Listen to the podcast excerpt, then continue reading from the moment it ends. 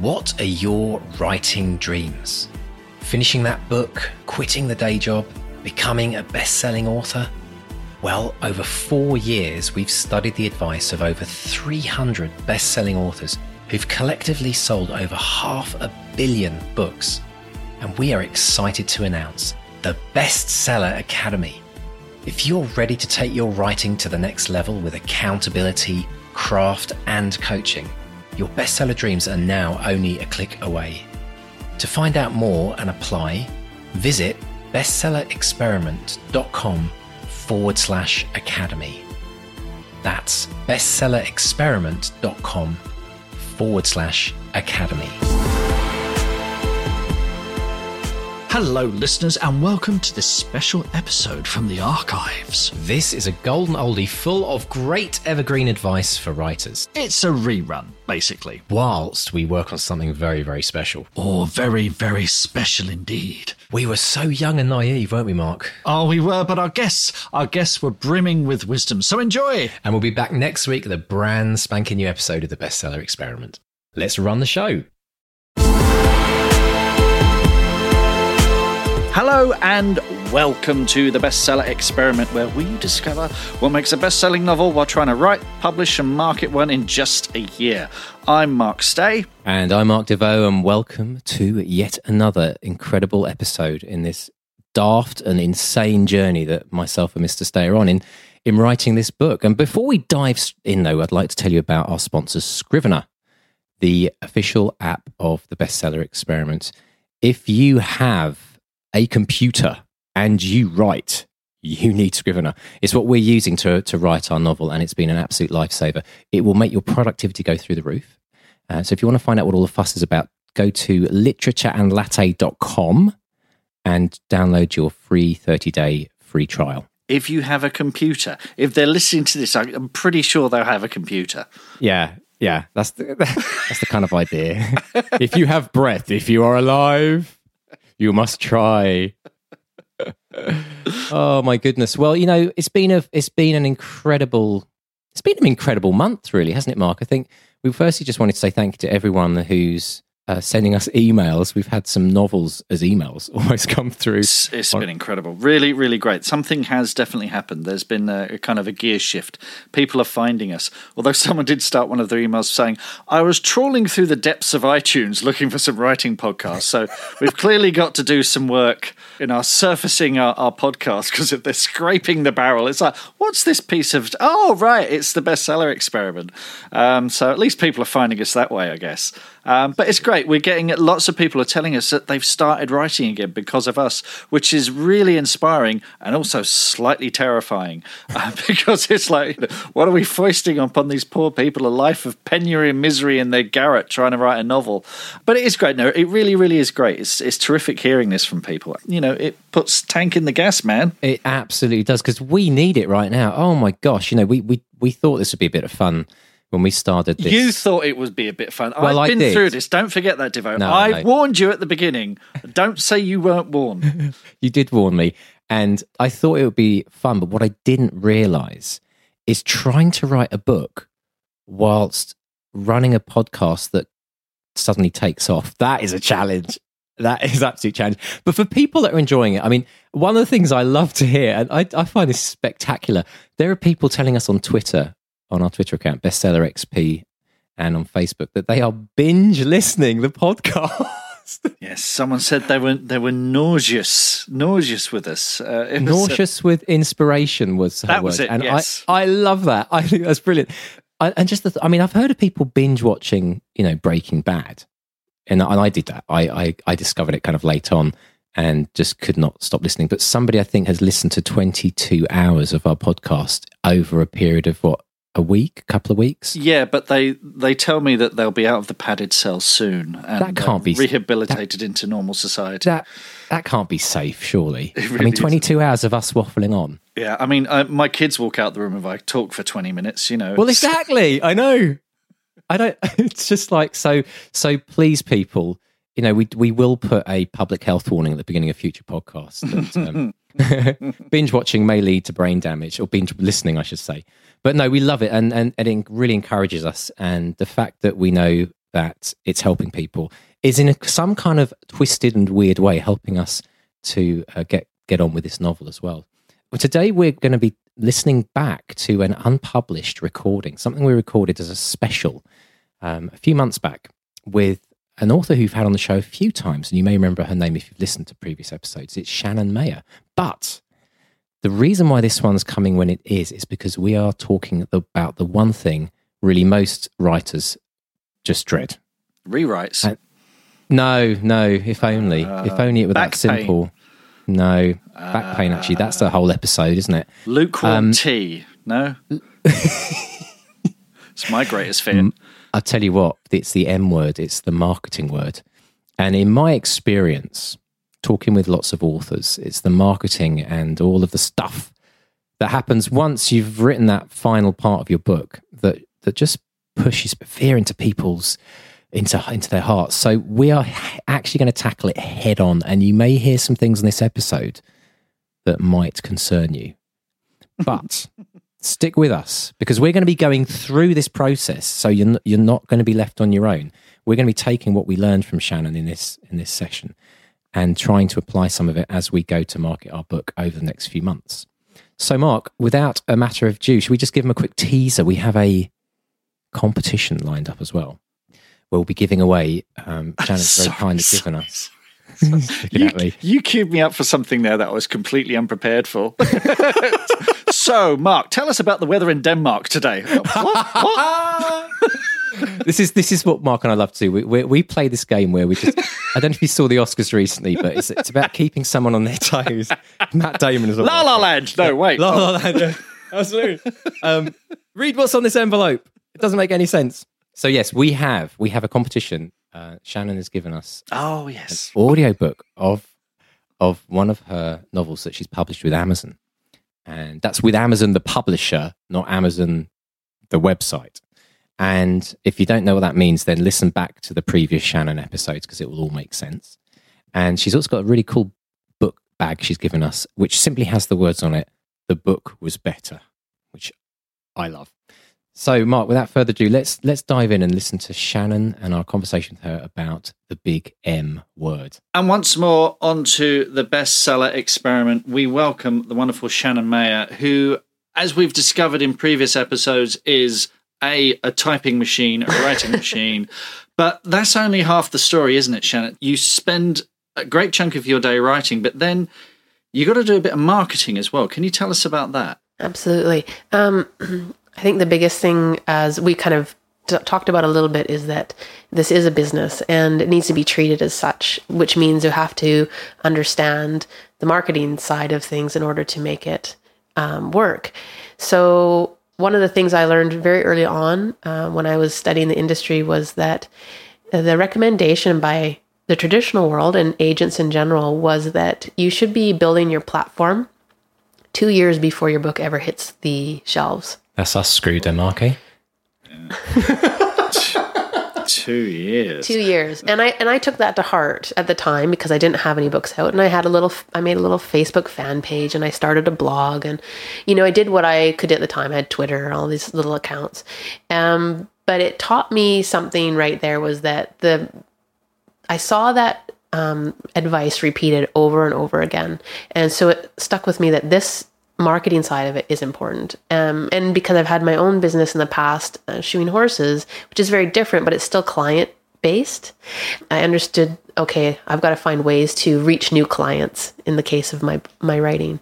And so I started to pay attention to the industry. I started to read articles. I started to pay attention to other authors who were um, doing very well and where I could network with them, ask them questions.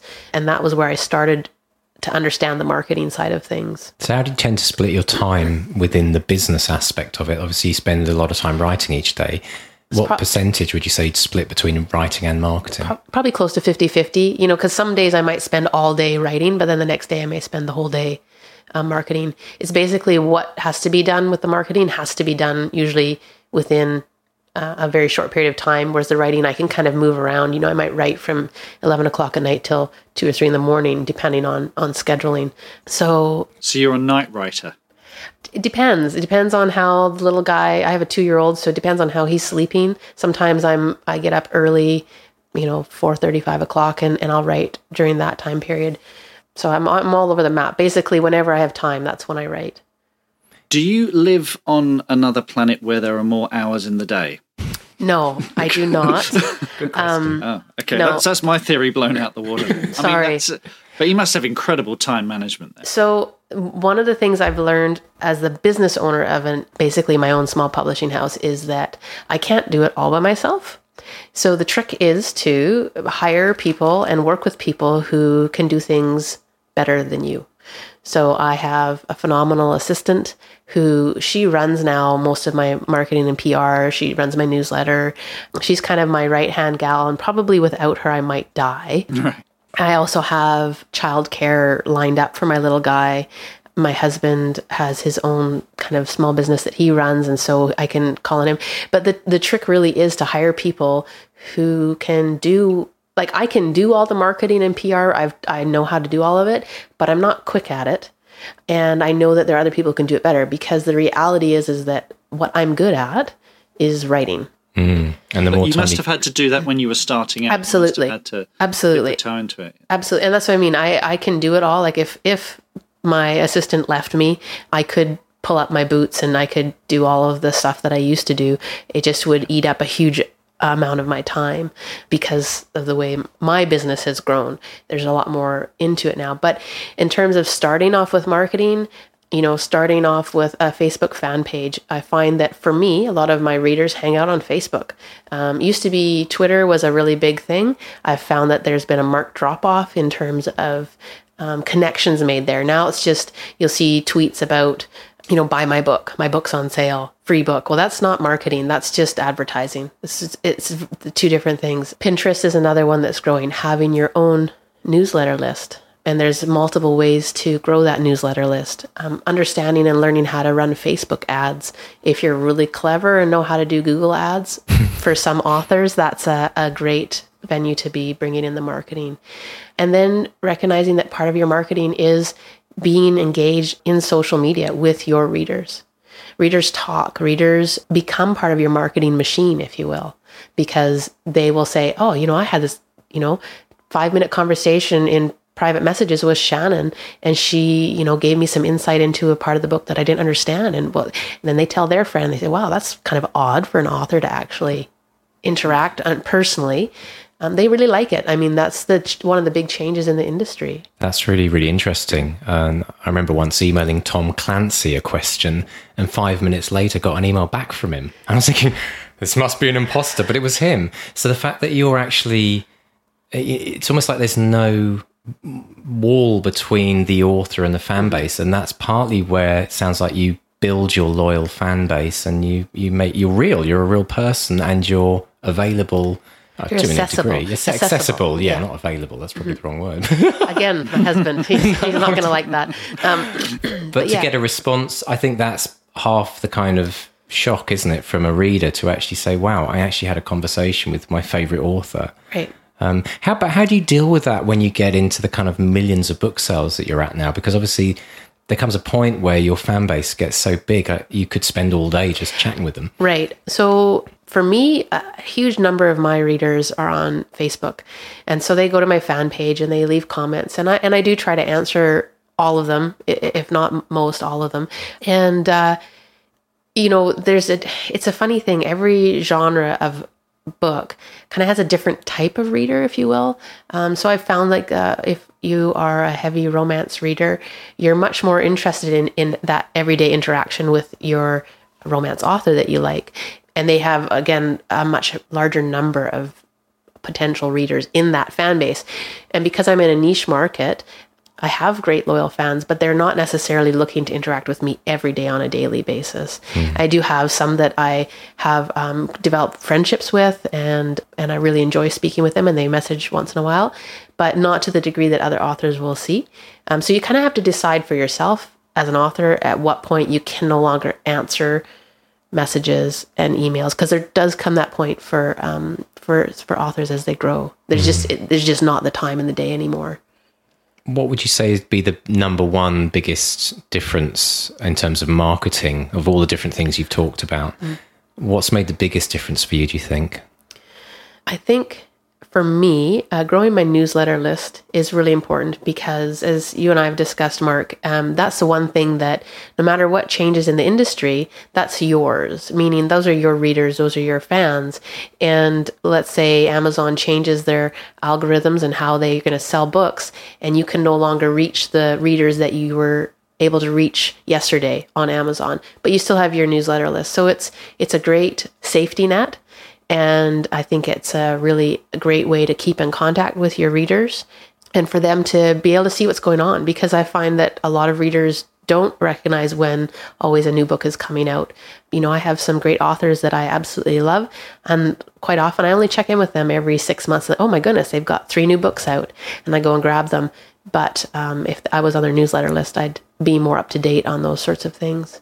Mm. We talked about at the writing retreat about um, not building on rented land. This idea that when you build a Facebook, well, my story is I built 190,000 fans on MySpace. mm, time, well, time well spent. Time well spent. Time well spent. And then, you know, MySpace just like everyone just left. It was just like it was a massive party, and then oh, Facebook's having a party down the road. Oh, these guys have run out of beer. everyone went. so this idea of don't build on rented land is huge. And, mm-hmm. and you mentioned about building the mailing list. And I think it's really important, Mark, at this point that we remind our uh, listeners that they can download their free ebook. the bestseller experiment from us. But no, I mean, in all seriousness, um, how do you keep engaged? Do you do you give away things on your ebook, uh, like free mm. books on your mailing list? How does it work?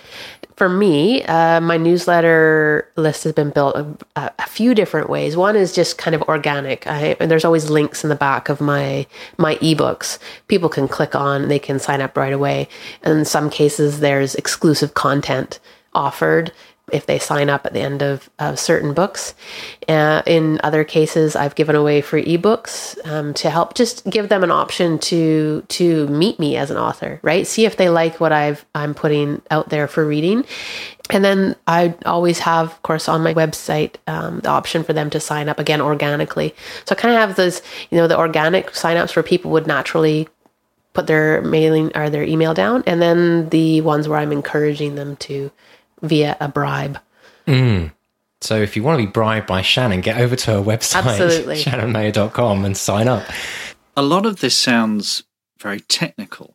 Mm-hmm. And I think there's probably a lot of authors out there thinking, oh my goodness, this is, you know, I'm having not just setting up websites, but I'm running mailing lists and Facebook advertising. It sounds might sound a bit baffling and difficult and complicated. Right. Is there any advice that you can give them, or is it just a case of get over it and learn how to do it? Um, I think you know, for me, it was it's the foundation of your business. So you take the time, you you figure out how to do it. Like I say, I, I would die without my assistant. Um, she's fantastic, and I keep saying that because I want her to hear this and stay with me forever. um, but I learned all of those steps in the beginning I learned how to build a blog, which you can do through various different sites quite easily nowadays. I learned how to use Twitter. I learned how to run a Facebook fan page.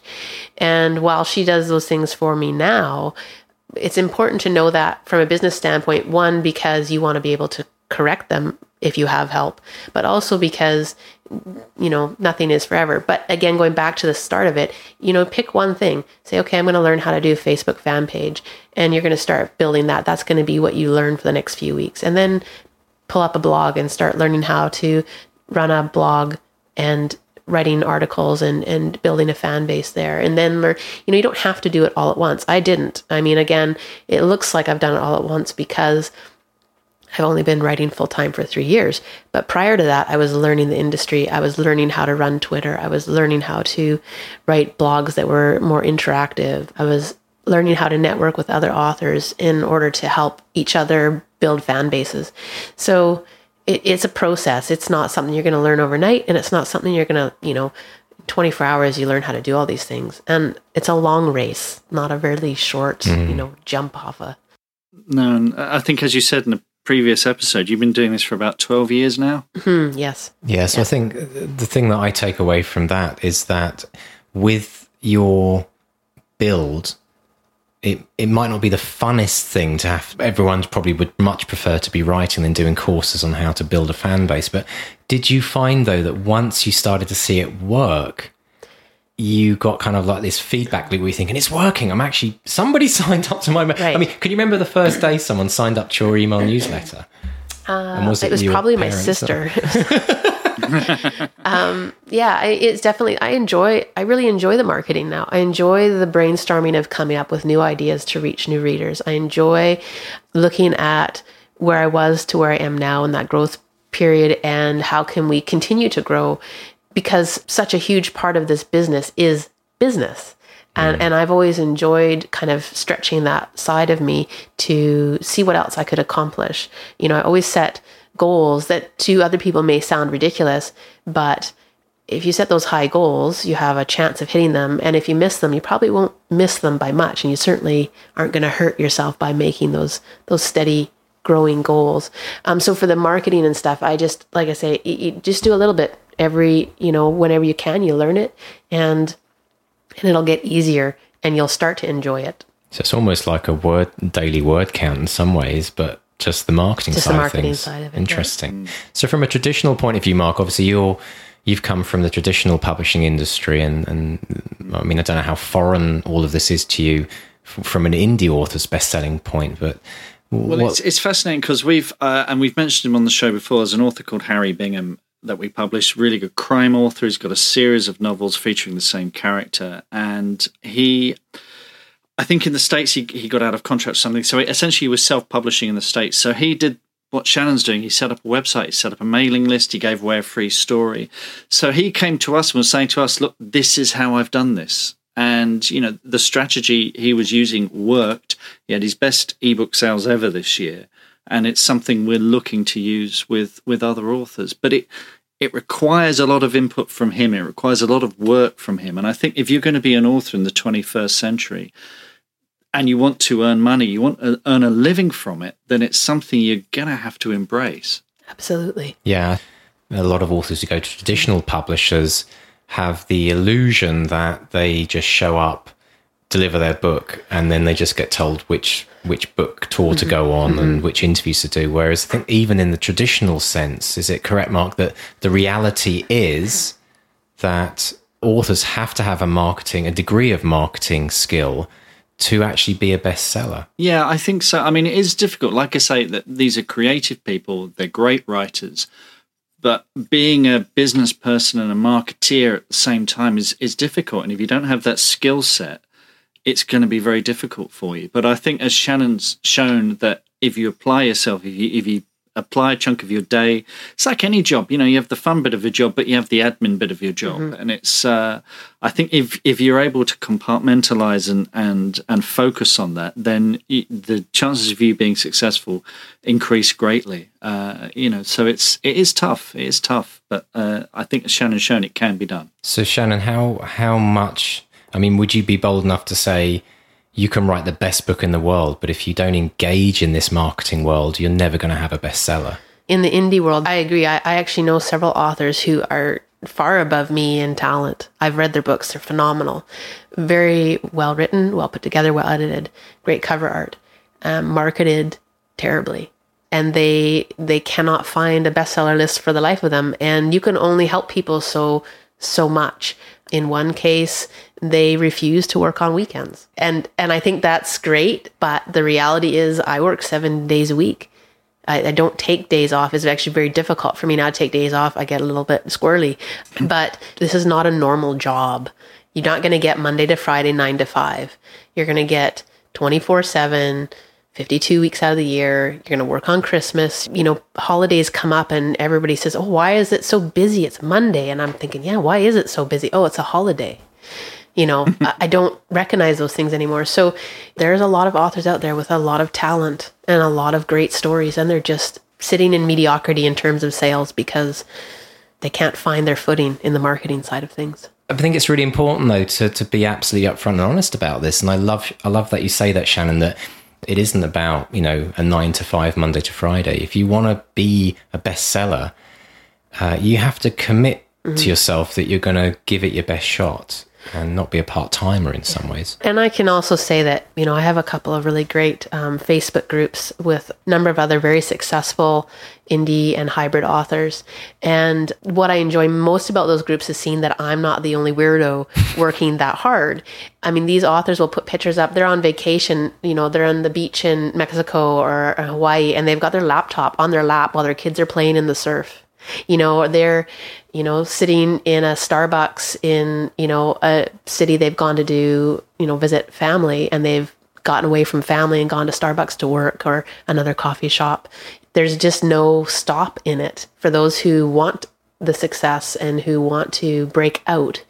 They find a way if you're in a relationship, it helps to have a very understanding other half. My absolutely. My wife is great because you know we will be on holiday, and I will say, "Do you mind if I, you know, get the laptop out for an hour or so, of, uh, or, or I'm jotting something down?" And she she's come to learn that there's a certain expression on my face where I'm staring off into middle space, and she knows that I'm thinking through some idea or some plot point or some character thing or something, and then I'll I'll scribble it down, and yeah. it, it helps that she. T- I mean, she's a writer herself. She's written children's books, so she understands where I'm coming from with that. But I, I can think if you're in a relationship where it's like we're on vacation, put the laptop away. That's right. that could make life well, and, it, and definitely that's a little easier to do once you've you've found that success because suddenly your spouse realizes that, you know, this vacation is being paid for by the author who's now sitting with a laptop on their lap. It's a good right? one to throw back, isn't it? yeah. You see that pina colada there? Yes. I pay for it with Chapter page three. Exactly. oh, I love it. That's brilliant. Oh my goodness me! Well, we're coming again to the end of the session. I could just talk forever with uh, Shannon and, and, Mark, but uh, we need to draw it to a close. So, Shannon, yeah, is there she any? Could, she could have written a whole book in the time she spent. I, I know. I'm really sorry. So really, okay. we're obviously going to invoice us at the end of this. we feel very privileged to, to have this time with you. And before we finish up, just remind everyone where they can get in contact with you, social media, and tell us about your next plan for your next book. Uh, so you can find me always www.shannonmayer.com, and that's probably the best place to start. Just spell Mayer. It's M M A Y E R. Yeah. Uh, there's all my social media links there. There's a page for my books. There's a few pages for extra stuff, and there's a free book there if you want to sign up for my newsletter. You see what she did there, Mark? It's, it's awesome. Pro. See, we need to learn. She's pro. a true pro. Uh, so yeah, so and I'd love to hear from you. I'd love to hear what you think of the the um, different podcasts we've done here with the two marks love to hear the feedback. You know, because they won't hear it. I won't tell them what you really think. Yeah, exactly. you can keep that to I herself. can keep that. But as for upcoming, um, I mean, I've got new stuff coming up all the time. The problem, I think, as as you guys will understand, is that the ideas never stop. Uh, it's just trying to keep up with them. But uh, my Venom and Vanilla book is November first, and that's the Venom that's trilogy. A, that's a great. That's a great title. Thank you. I thought so too. I came up with it all by myself. um, no, that that trilogy is starting to be released November first, and then uh, and then if you're looking for me in bookstores, you can find the Rylee Adamson series. The first book, Priceless, will be in bookstores November first as well. I'm very excited for that. So. Um, can't wait to see it up there and maybe sneak in and sign a few copies when nobody's looking. Awesome. That is cool. And I'm going to just ask one thing of Shannon because I'm very cheeky. Um, and that is that I'm so inspired by your story about writing the plot, getting it checked over before we mm-hmm. start. Mm-hmm. Would you mind if, when Mark and I finally come up with an idea that we can agree on, that we send you the plot and you can give us your is it the blue pen or the red pen? I'm it's never the sure. Red. The red pen. Oh, yeah. Would that would that be? Would if, that be if you two think you can hold up to my red pen, I will read what you send me. Bring it on. What you say, Mark? Bring it. Yeah, uh, bring it. Bring it. Listen, bring I've I've had script notes from producers. Uh, there's nothing you can do that can harm me. awesome. I'll just Love be it. I'll just be crying in the corner with my box of Kleenex. So wounded animal. Oh, as long as you just pick every other chapter, right? All right. The one that the I one. don't write. Listen, Shannon, it's been absolutely wonderful having you on. Thank you so much for oh, your thank time. Thank you. Thank you for inviting me. Thanks, Shannon. And we just want to wish you all the best in this incredible career you're having. What an inspiration you are to everyone out there. And um, maybe we'll check in with you at some point during the rest of the year. Sounds good, guys. Thank you so much and good luck. Thanks, Shannon. Thanks, Shannon. Bye. Well, that was an early episode, wasn't it? We sound so young, so young, and so so naive. We had What- scraped what, hap- knees what happened and to those those on, two young two young guys back then, eh? And turned us into these shattered individuals you see before you. Fur- furrowed, furrowed uh, in our brows. It's just like we're plow- we've been ploughing our brows the last couple of months with this with this novel. It is. It's kind of funny actually having a little time capsule and listening back to it, isn't it? Because um, we were talking about when we come up with our idea. I'm glad to announce, just in case people are concerned, if this is your first episode, we are actually writing the book and we do have an idea. We've been working on it for several months, but it's kind of fun actually listening back, isn't it? But what did you pick up, Mark? What was what were some of the things that really jumped out for you? Because this marketing malarkey, it's, there's a lot to it, isn't there? Yeah, I mean, it's funny. I the things I've learned so far on this series about mailing lists and building a platform and marketing. I will talk to other authors about this, and a lot of them will kind of lean forward, tell me more. I'm really interested. Some go deer in the headlights, you know, and it's it's not necessarily for everyone, you know. I mean, again, Shannon has such a terrifically professional approach to everything. She doesn't just say, "Well, I I, I don't do that." She'll she'll roll her sleeves up and and find out how to do things. You know, she'll go on courses, she'll look things up, and it's inspiring to hear someone who who does that and takes something that might be unfamiliar, like you know Google AdWords, and tries to master it. And you know, you'll make mistakes on the way, but I think that that's how you learn. You learn by your mistakes. It's interesting hearing us say that you have to start building your platform two years prior to publication. Yeah, Uh, that's yeah. that's that's a that's a shocker. You know, I think it's um, I guess if you're already in a book selling community online, you know, you you can kind of call that as as building your platform. I guess you know if you're already belonging to Facebook groups or what have you, but. uh yeah, it's it's a long, slow road. Like she said, it, it's a long race. You know, it's not a sprint. Yeah, and I think I think what's really important about what she said is that this idea of two years before that might hit people like a wet kipper in the face. But I think the reason why it's important is what usually happens is we get excited about writing a book, we write the book, and then we put the book out there, and it's tumbleweeds. And then people get really discouraged and they then make all of those wonderful self sabotage assumptions of, well, the book's rubbish and no one's reading it. Um, but it's, I think this idea of starting two years, or in our case, I mean, we've started a year before, so we've got a bit of catch up to do, I guess. But uh, the, the, the idea of actually having an audience waiting for your book makes your chances of succeeding so much higher because like we found with the podcast, we got so encouraged when people started sending us questions of the week and and start sending us emails telling them how it's changing their life in some cases, which is incredible. But it gives us the fuel in the tank. And so as an author, there could be nothing worse, I think, than sticking your book on Amazon with all this massive pent up excitement of all the effort, blood, sweat, and tears of the last maybe one, two, ten years of writing your book and for nothing to happen. So I think it's essential to keep you going that you've got at least some kind of platform to promote your book to. And then it's that platform, and I coach this all the time in whether it's musicians or writers. If you've got a core, what we call raving fans, so a group of, you know, even just 50 or 100 or 200 raving fans, they become the nucleus that then grows the interest for your book rather than you having to do absolutely everything from day one Oh, and, and the other challenge is that once your book's up there, it starts to age a bit in your own mind. If it's been up there for two months, a lot of people just think, "Oh, well, I've missed the boat." But in one instance, we've had was it Mike who's who was encouraged by one of our podcasts who put his old novel up, which he never, Yes. and now he's selling copies, and he's so fired up and excited about the fact that he's actually selling copies of a book that was just literally dusting on his hard drive until we said to him, well, we, we encourage people to try it. So there's a lot of play here psychologically for writers.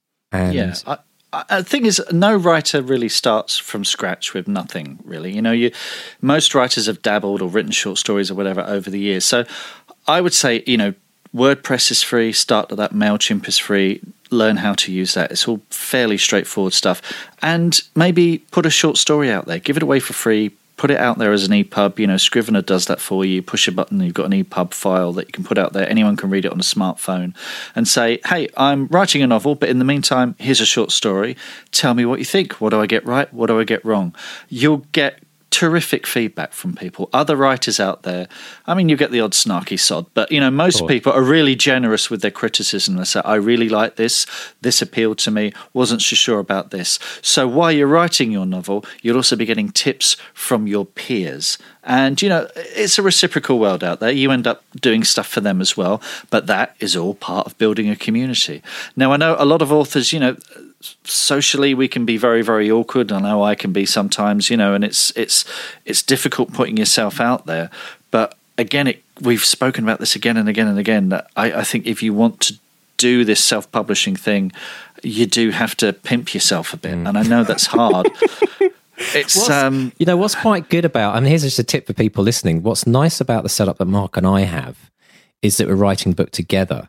So in some ways, it doesn't feel quite as um, we're not kind of pimping ourselves as in individually. We're talking about ourselves as a group, and it's the same in music. You know, I wrote music with another person, with Ian, and we talked about Urban Myth Club, the band, and it's easier to talk in third party. I mean, it's harder with authors because you're always talking about the name, but it's it's one of those things where it's not about selling yourself; it's about be, being passionate about what you're writing.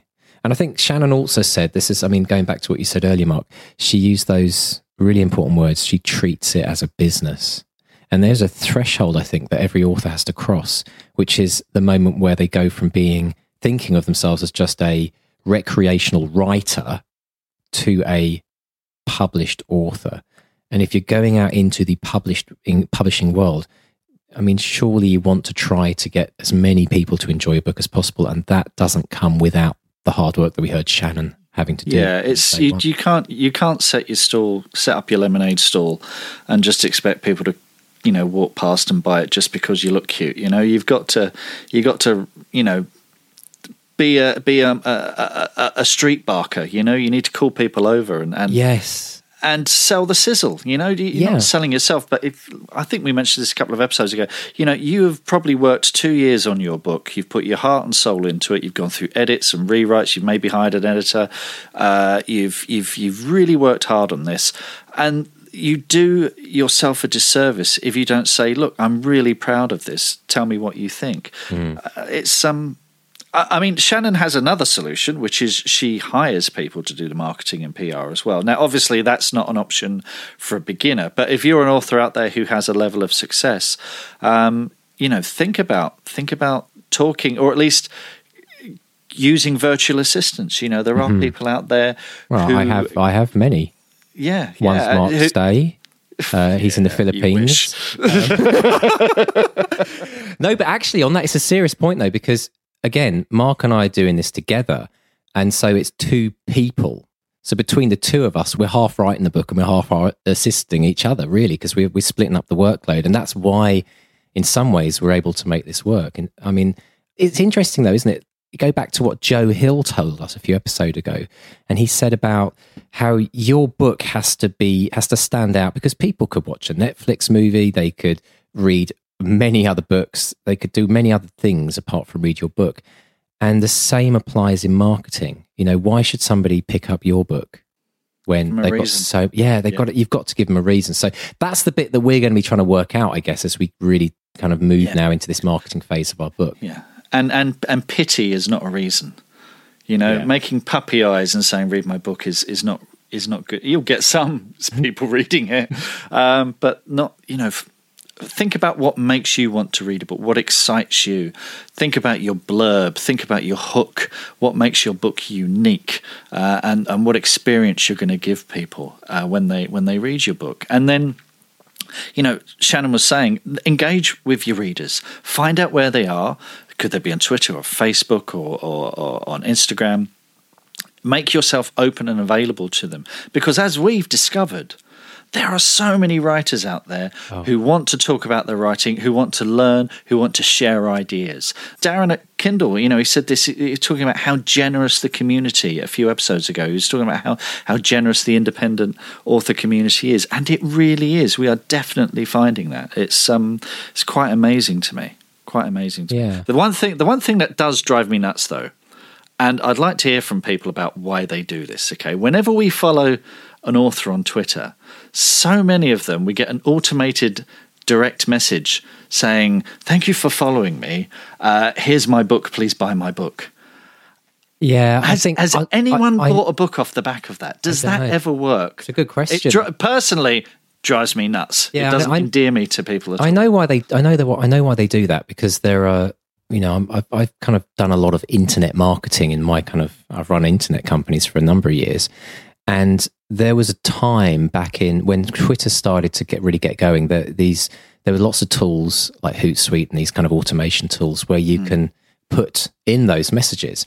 And I don't think those kind of automated messages are bad, but I do think, and I've learned this. outdated? Is that outdated software now? Really? Is No, not it- so much that. It's actually this idea that you never try to sell your book as your first communication with someone. Like imagine you're in a pub.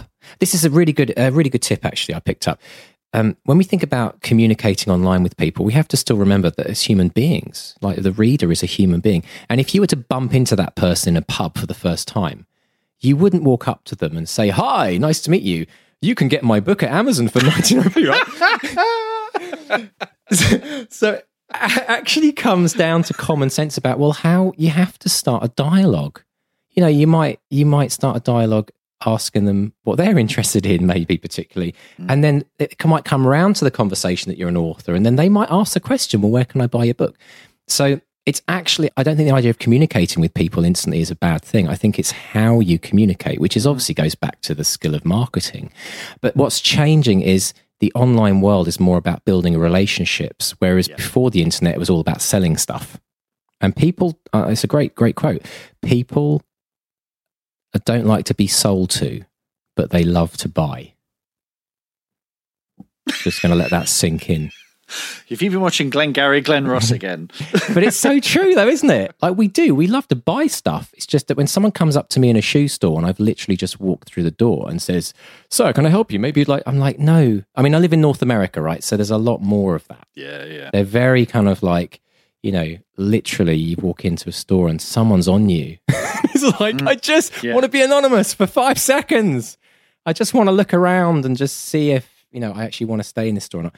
So we have to learn as authors. These are some of the basic skills i think shannon's alluding to. We have to learn what these skills are as authors so that we you know we're thinking yeah we want to sell our book but we can't be thinking that when we're writing messages to people. So Mm. it's an interesting one and definitely yeah let's let's let's see if we can get the conversation going on the facebook page yeah. Just- I'd, I'd be interested to know how effective they are because I've never been inspired to buy through one. You know, it just hmm. it it feels impersonal, and like you say, it feels like someone thrusting a pamphlet in your face. Whereas I think you know, from talking to some of the people online via natural conversations with them, I find out they're interesting, engaging people. Therefore, their writing is probably going to be interesting and engaging as well. And that's that's a longer slog. Oh, it- you know, it's it's but in the long run, it's like you said, these people become evangelists for your story and they say, I know this guy online and he's great and or she's written this terrific book and she's really funny on Twitter. They're much more likely to, you know, when you have a book to sell, they're, they're much more likely to retweet you and say, "This guy's terrific," you know, check it out. So uh, it's it's like Shannon said, it can take years, it can take a couple of years to, to nurture these relationships, and Yeah. and again, it's reciprocal as well. You need to do this for other people too. I think. Absolutely. And I think, you know, we, we talked about Shannon taking on an assistant, but we have to remember that Shannon originally, when she started out, she, she couldn't take an assistant on. I mean, there was no, No. no money in the pot to do that. So the thing that I picked up is that in some ways, going through the learning of, you know, the different things that work and the different things that don't work, that's just as valuable a lesson, is actually part of the craft when we talk about the craft of writing, it's part of the craft of marketing as an author. And I think it's very important. I set up an online business back in the 90s, actually, and I, I was, it was very similar to Shannon's story in the sense that I had to do everything. I was even hand coding HTML pages um, for customers, um, which is like creating a web page with code. And it, I used to get home from work, and then I would be moonlighting on this business I'd set up that got published in the Telegraph, and it went huge. And I, I was up till two, three in the morning, then going back to work, and sometimes almost falling asleep at my desk. Mm. It came a point where I had to quit my day job because it wasn't fair to the employee because I wasn't be able to show up with my full kind of energy for the for the day job. And that was the beginning of the journey as for my entrepreneurial kind of internet stuff. But what was crucial was I learned how to do everything first. And when I reached a point where I could afford to take on a full time assistant, I was able to train her up. I was able mm. to kind of hand everything over. I could help her. And I wasn't leaving it all in her bag, so to speak, to have to kind of work everything out. So there is a value. And there's also yeah. a light at the end of the tunnel for authors who think, but I don't want to do any of this. There's a light at the end of the tunnel that when you become that successful author, and you can afford to take on even a part time assistant, you'll be able to hand all that over, but you'll still have the knowledge. And between yeah, the two of you, you'll be a crack, cracking team. There is a danger that you can go, oh, I'll let you take care of that internet stuff. and, uh, yeah. you know, and then you'll find you, you won't even know if they're doing a good job or not, you know. Yeah, exactly. Uh, so it's it is it's true. I mean, I've you know I've been getting my fingernails dirty with this, looking at YouTube ads and Google ads and Amazon advertising and Facebook advertising, and it is you're right. You get it wrong a lot. You know, you, you do something. Why didn't why didn't that? Oh, I see. That didn't work because of that. Blah blah blah. Yeah. Um, funny enough, I was talking to uh, an author last night. I think I mentioned before, Michael J. Miller, who's an independent author, and he he and a friend have been dabbling in this for years, and they were telling me, you know, that it's an awful lot of trial and error, an awful lot of trial and error. But when you find something that works, it's like winning the lottery. You know, it's um, it's Absolutely. really uh, really exciting yeah. stuff. No, it's good. Um, I I also wanted to allude to something I said during the re- interview, which was uh, when I emailed Tom Clancy. Yeah, I've got here Tom Clancy, mm-hmm. three question marks. yeah, in my notes. I realised I didn't really kind of explain. This was me when I was 19 and I was at university, and I decided one day that I was, I've always wanted to write non fiction books around personal development. I mean, that's been something I've always been fascinated. I've probably read over 2,000 books on bits of them anyway, um, since I was like in my teens. And I wanted to write to successful people like Richard Branson was one, Tom Clancy was another, and I wanted to ask them some questions about what they thought it took to be successful. I emailed Tom Clancy and I asked him, I said, what was the one thing that made you want to write? And he said, I wanted to see my name on a book. that was it. And that was a one line answer that he responded to me, but it was so incredible just because I think that's something that so many people, that's a big thing, isn't it? It's this idea of walking into a bookshop well, and just Clancy in his heyday, no one had a bigger name on the book than Clancy. It was always the biggest, much bigger than the title, always embossed and in gold. You know, so he certainly got his dream there. I went through a big Clancy phase actually. Did you? Uh, after Hunt for Red October and Patriot Games, yeah, big, big Clancy phase. I kind of, you know, it's it's like sometimes you, you latch onto an author and then after a while you you start getting a bit you know you either grow out of it or move mm. away from it. But I, I used to uh, read a lot of his Patriot games is hilarious because in, in the film it's like an a, a made up royal member of the royal family. In the book, it's actually Prince Charles, and you've got you've got Jack Ryan calling Prince Charles Chuck. It's oh, I just want to cringe. But when he does the military stuff, he's great. Uh, there's um, Cardinal of the Kremlin is the best one I think for my money because it's set. It's a, actually a Cold War story, and it's it does. There's a whole thing about using um, sensory deprivation as torture. It's mm. incredibly written. It's I know, really, I know really all well. about that. Yeah. What working on this podcast? Yeah, exactly.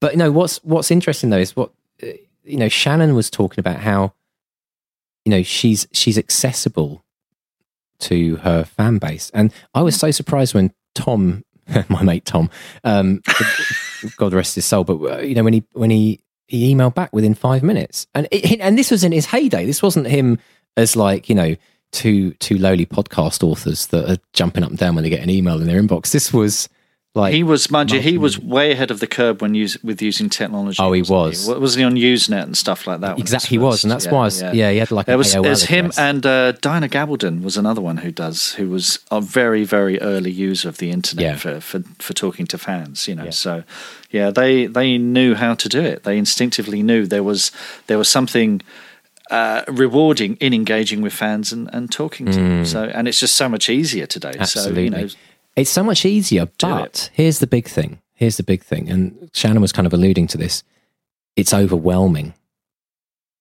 I think there's so many different places and social media platforms and techniques and even bookseller sites now. I mean, it's not just Amazon. There's, you know, there's all the other, you know, we talk about Amazon because they're the biggies, but, you know, which ones do you choose to go on? So I think there's this thing about overwhelm. And my personal advice for that is pick your weapons, right? Don't try and do everything. Don't go on every single social media platform from day one.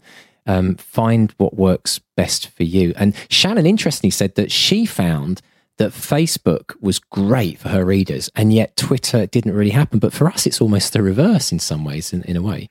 Yeah, we've got a lot of followers on Twitter and really engaging. I mean, Facebook is is good as well, but it is. Seems I, to be more. I think because we're not spending any money on advertising, we're getting strangled yes. a bit by Facebook, and I think that's a reality. If you set up an author page, if you're a personal user of Facebook, it's not not quite the same. But if you set up an author page or a business or page, any, yeah, that that puts you on a very different track to regular Facebook. Do you know the statistics?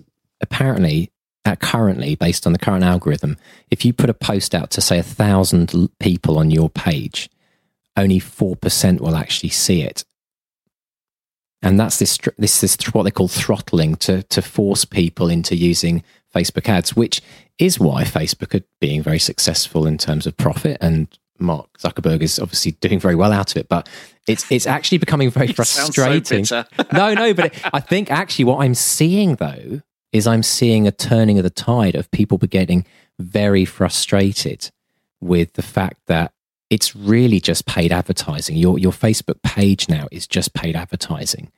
Um, if you want to get any kind of traction on Facebook, you've got to pay for it. And they're they're a business. I mean, they're not a charity. Yeah, but I mean, I think I, I think, I think if people do share stuff though, and I think you know, uh, certainly Claire my wife on her Claire's allotment Facebook page, she has a big reach. I mean, she's been going a lot longer than we have, mm. and she does get a lot of likes for her blog posts and stuff because she has that community. Uh, whereas on Twitter, I don't think she has any of that right dynamic at all. so again, it's, it's, it's yeah, horses for courses. It is. You know? If you start a Facebook page today, I think it's a lot harder to get going and get traction than it was, say, yeah. starting a Facebook page, say, three or four years ago. So you have true, to kind yeah. of get to a tipping point, and then Facebook can, like you say, you know, he gets algorithm of sharing and liking, and then it all starts to go on itself. But for some people, they might be listening to us thinking, "What are they talking about?" I have absolutely no idea. It might be scaring them off, but it is. It's a case about it is about dipping your toe in the water, though, isn't it, Mark? It's not about trying to do everything from day one. No, choose, like you said, choose your weapons. Find out where your readership is. You know, find out where they live mm. and and then set up camp outside. knock on their door and knock say, on their door. Hello, my name's Mark. Would you buy my book for ninety nine? Ph- phone them at two in the morning. Uh, send them direct messages on Twitter. Do whatever it needs. Sit on their doorstep. that would be good. That would be make a lot of good. That would make a good local news story, though, and you might sell a few copies off the back of that. Stalker. I'll give it a try. I guess you get your writing time in prison, though, wouldn't you? If you could like get special dispensation for the library. You know, I ha- I have said that as a joke occasionally. I have said that to Claire. I said, you know, it, be, I, what minor crime could I do that would get me six months away? Because I could, I could, do you know, could finish this book. I could finish that oh, screenplay. Do you know what, Mark? Oh. I, I honestly, this, this, it's incredible you say that because when I lived in England, I used to volunteer at a homeless shelter, and uh, Monday mornings was my morning when I'd cook breakfast and burn everyone's bacon for them. And I was a chap there I got to know, and he'd get, come and get his bacon sarnie every every Monday, and uh, and then he disappeared for six months, and they popped back in the spring, and I said, "Oh, I can't remember his name now, John or something." I said, "John, um, where have you been?" He said, "Oh, I said I've just had a nice stretch of six months in prison." And I'm like, "What?" he said, Yeah. He said he actually went into a store and stole something in broad daylight so that he'd get nicked. And he knew it'd give him a certain amount of time that he needed. So he had the warmth over the winter to be in jail. And then when spring came, so, so you joke about it, but then someone actually that's, did that. Uh, it just, well, gosh, there you go. There's a story for someone to go and that's run a, with. That's a sad indictment of our society. Well, it is. It, you know? Yeah. Oh, gosh. Yeah. I've actually done, I've done talks in prisons before in front of people who, um, I didn't realize at the time, but it was very high security. They took me through about four double locked doors. It's just as well they didn't tell me at the time. Um, but yeah, I did. Uh, I did like an inspirational, motivational talk in front of mass murderers. Much like this podcast. Actually, Federica does that. You know, Federica Leonardis. Uh, She's she's done some she's done some prison work. In fact, she's used the Vault of Gold to inspire some of these people to write. So we gave uh, PDF copies of uh, our free ebook, The Vault of Gold. Go to www.bestseller.com, where if you sign up to our newsletter, you'll get. Best, what did I call it? Bestseller experiment, bestseller.com.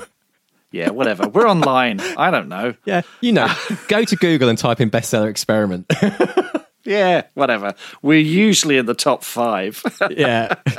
anyway, down, sign up to the newsletter. You'll get by return a link that will enable you to download uh, a PDF of the Vault of Gold or an EPUB, which you can use on any smartphone, any tablet device, whatever. And we've got writing advice in there from the likes of Joe Abercrombie, Joe Hill, uh, Joanne Harris, other people not called Joe, uh, Sarah Pinborough, uh, all sorts, John Connolly and it's just a, a massive mine of, uh, of, of of information and top tips. Ben Aaronovitch is on there now. Liz Fenwick will be on there too. Uh, it's now about sixty thousand words, Oh, dear. twice as long as our novel. At the I moment. know. it's insane, isn't it? But we do say this. If you if you're thinking I'll get round to doing it, go to the website now and do it because as we keep saying and alluding to Be free this- forever. It won't be free forever. So, and I'm sorry if you're listening to this, you know, in the year 2050. Hopefully, Yeah. it's available in all good bookshops. Well, very possibly, very possibly next to Stephen King's on writing, maybe. But hey, Yeah. we, we can dream. But um, I think it's I think it's a very exciting time for authors. I think you know, on the one hand, we could look at this and think, oh my gosh, this marketing side of it is just enough to make anyone run a mile from even ever thinking of publishing a book. But there's another way of looking at it, and that is that there is more opportunity than ever. I think we are blessed to have the most incredible um, opportunity as authors, more so than in any other period in history. So, you know, glass half full or glass half empty. Um, you know, I'm just grateful we've got a glass.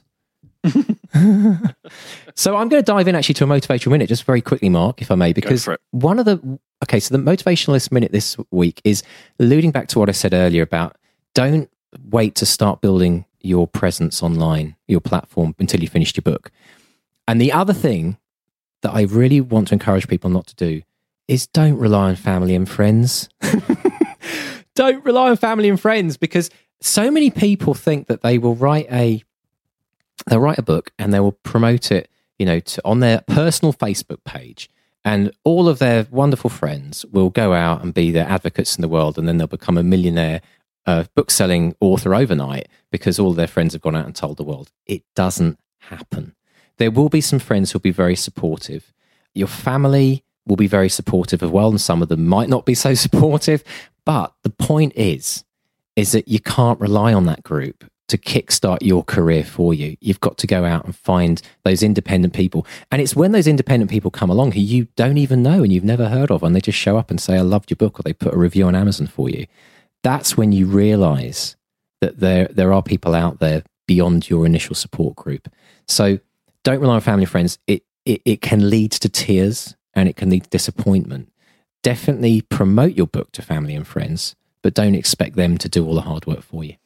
So, friends, family, these are the things that are holding you back. You're advising us to ditch friends and family. Was that the Not at all. I got that. Not at all. But don't expect, don't expect that friends and family will do all the hard work of promoting your book for you. You know, That- as a musician, they all show up to your first gig and you you sold out, and then your second gig, you're like, oh, we were sold out last time, and then there's six people because everyone's done their bit. They've come along, they've supported you, even if they didn't really want to listen to the music. They they show up because they want to support you, but they won't be there to help potentially. Um, you know, show up to every single gig that you do, or in the case of every book you write, right? I, I can tell you there is no greater feeling in the world when a complete stranger, either in person or online, says, I read your book, I saw your film, I really loved it. It was terrific. Thank you. It's it's it gives you wings, man. It's uh, it is amazing. It's, It's just what it's all about, though, isn't it, Mark? Really? Well, I, Isn't it all about- I mean, it's to get part- those emails- I mean, get that ego boost, maybe. But it's, it is, a big dopamine hit, and you should be wary of getting addicted to it. But it is, it does kind of make all the late nights. You know, we we heard Shannon talking about you know writing at nights and writing when her kids were asleep, and you know whenever she has time. She said Christmas. It made me think of our, our friend, our mutual friend Mark Stockhausen in the pub trade. I always remember, you know, we would ask Never Mark, that, yeah. ask Mark what he was doing at, on Christmas Day, and he says, "Well, I'm down the pub serving Christmas dinner," and it, it- it's almost like, oh my gosh, is that what we're letting ourselves in for? But yeah, even Christmas Day. Shannon even said that I think she was doing some edits when she was in the maternity ward, waiting for her son to be born. Seriously, that is one seriously committed author, and all Speaking sp- speaking of Shannon as well, as well as the competition, uh, you should know because when we interviewed Shannon back in November, she was talking about this this trilogy just kicking off. Well, volume three of uh, the Venom trilogy is uh, is out on seventh of March. Hisses and Honey. So before when we recorded this, volume one wasn't even out. Uh, volume one, Venom and Vanilla, is now out. Has ninety three reviews on Amazon in the UK. Uh, volume two is out. Uh, Fangs and Fennel, and now volume three, Hisses and Honey, is out. She's written, well, published an entire trilogy in the time we've been fanning about doing this. I know, and the rest. I mean, that's just what she's got out there with Amazon. I, I think it's, I think it's incredible. It's inspirational to all of us to see that you know it is possible to do that. I mean, Shannon is incredible, but she's not superhuman. She still has twenty four hours in the day, even though she denies not being cloned when you asked her. But I hmm. do think, you know, but I think what she said was interesting. She said, "I run a small publishing house." Yeah. You know, she's not an author. I mean, she is an author, but she also thinks of herself as a small publishing house. And I think that kind of mental shift is a really interesting way, an interesting perspective of thinking about what you're doing. You're a one author publisher. That's, that's exactly how you should think of yourself. Hmm. Exactly Not as an I- author, a one author publisher. Absolutely. And I think, you know, that, that makes it a lot more, uh, when you think of yourself as a publisher, that gives you that gives you wings as well. It's like, okay, this isn't just about me on my own with my name trying to trying to push a book. So think about the words that you're using in describing yourself to other people. When people say, "What are you?" You could say, "Well, I'm an author, self-published author, an indie author." You could say, "I'm a publisher," and they'll go, "Oh, really?" And you say, "Yeah, I'm promoting my one book I've written." Yeah, why, not? Why the hell work. not? Well, that's what I used to do. As when I set up my when I started writing music, I set up a record label because it was far easier for me to approach festivals as a record label than it was as a guy in a bedroom making music. Yeah. And there is something about it's not just the psychology for you thinking about like you know wearing a shirt to your office when you work from home and you you know you're thinking yourself as like serious you know a serious business person say it's also about the perception you give to people you're communicating with. And that's the bit where the outside world comes in. And i think that can be a huge boon in terms of giving a good perception that you are a professional author in this industry. You're not just you know playing around. So think about the words that you're using. Definitely something to be to be very aware of Okay, I think we should probably think about wrapping this up. I, we did have a question a week from David Hogman, and we don't have time for it. Uh, I think we'll do it in another episode. But he sent us a very, very entertaining letter, and he and this kind of ties in what we're talking about. He's talking about the things that he's learned. Uh, during uh, listening to, he's one of these guys who's been binge listening to the show, and he's got five things that he's learned. Okay, so number one, get the fucking thing finished. He says it doesn't matter if they're not best words ever to touch paper, just get the story done. It's not set in stone. You can go back and edit. Two, find someone who's not your mother. See, that's There my mother, go. not yours, to edit the thing and give an honest opinion. Three, self publishing are not dirty words. Four, now I feel very passionate, passionately about this one. Four, don't show Ben Aaronovitch any kind of plan. It's a top, top tip. And five, if you finish, do lots of marketing and have a good web presence. There. I mean, we've spent probably about better part of an hour uh, fanning about on this, Yeah, but David has summarized the whole thing in five very succinct points. So Dude. thank you, David. We'll get around to your question in, in a few weeks' time. Excellent. And keep the questions coming. You can find us on Twitter, Bestseller XP. You can find us on Facebook at Bestseller Experiment. We're on Interest, Interest in Instagram and Pinterest, or Interest is the merging of the two sites. Instagram. Insta, in, interest. Um, you can We do record these well. late at night. Let's just make this clear. Yeah, yeah. We do. Well, rec- I- it's, it's well, it's late at night at my end anyway. Yeah, I've got no excuses. It's middle of the day for me in Canada, but uh, this is no. But this is this is us. What you're going to enjoy over the next few months, folks. Just to give you a bit of a preview, is Mark and I slowly just just rotting into existence as as our brains turn to mush. so enjoy the enjoy the car crash. It's going to be fun. I'm certainly looking forward to it. Um, and also, don't forget to come to the website if you'd like to have a shot at winning Shannon's special uh, pack that goodies that she's put together. And remember, when you enter the competition, when you share the competition with others, you get more entries, so more chances to win. and on iTunes, subscribe, rate and review. Told you. This is the two marks completely losing the plot. Actually, that's the new tagline for our podcast, I think. The two marks losing the plot. It's been great being with you. Thank you so much for everyone's encouragement. We're loving having you along with this journey. Keep it up, keep writing, keep doing the right thing. And it's a goodbye from Mark 1. and it's goodbye from Mark Two. Goodbye.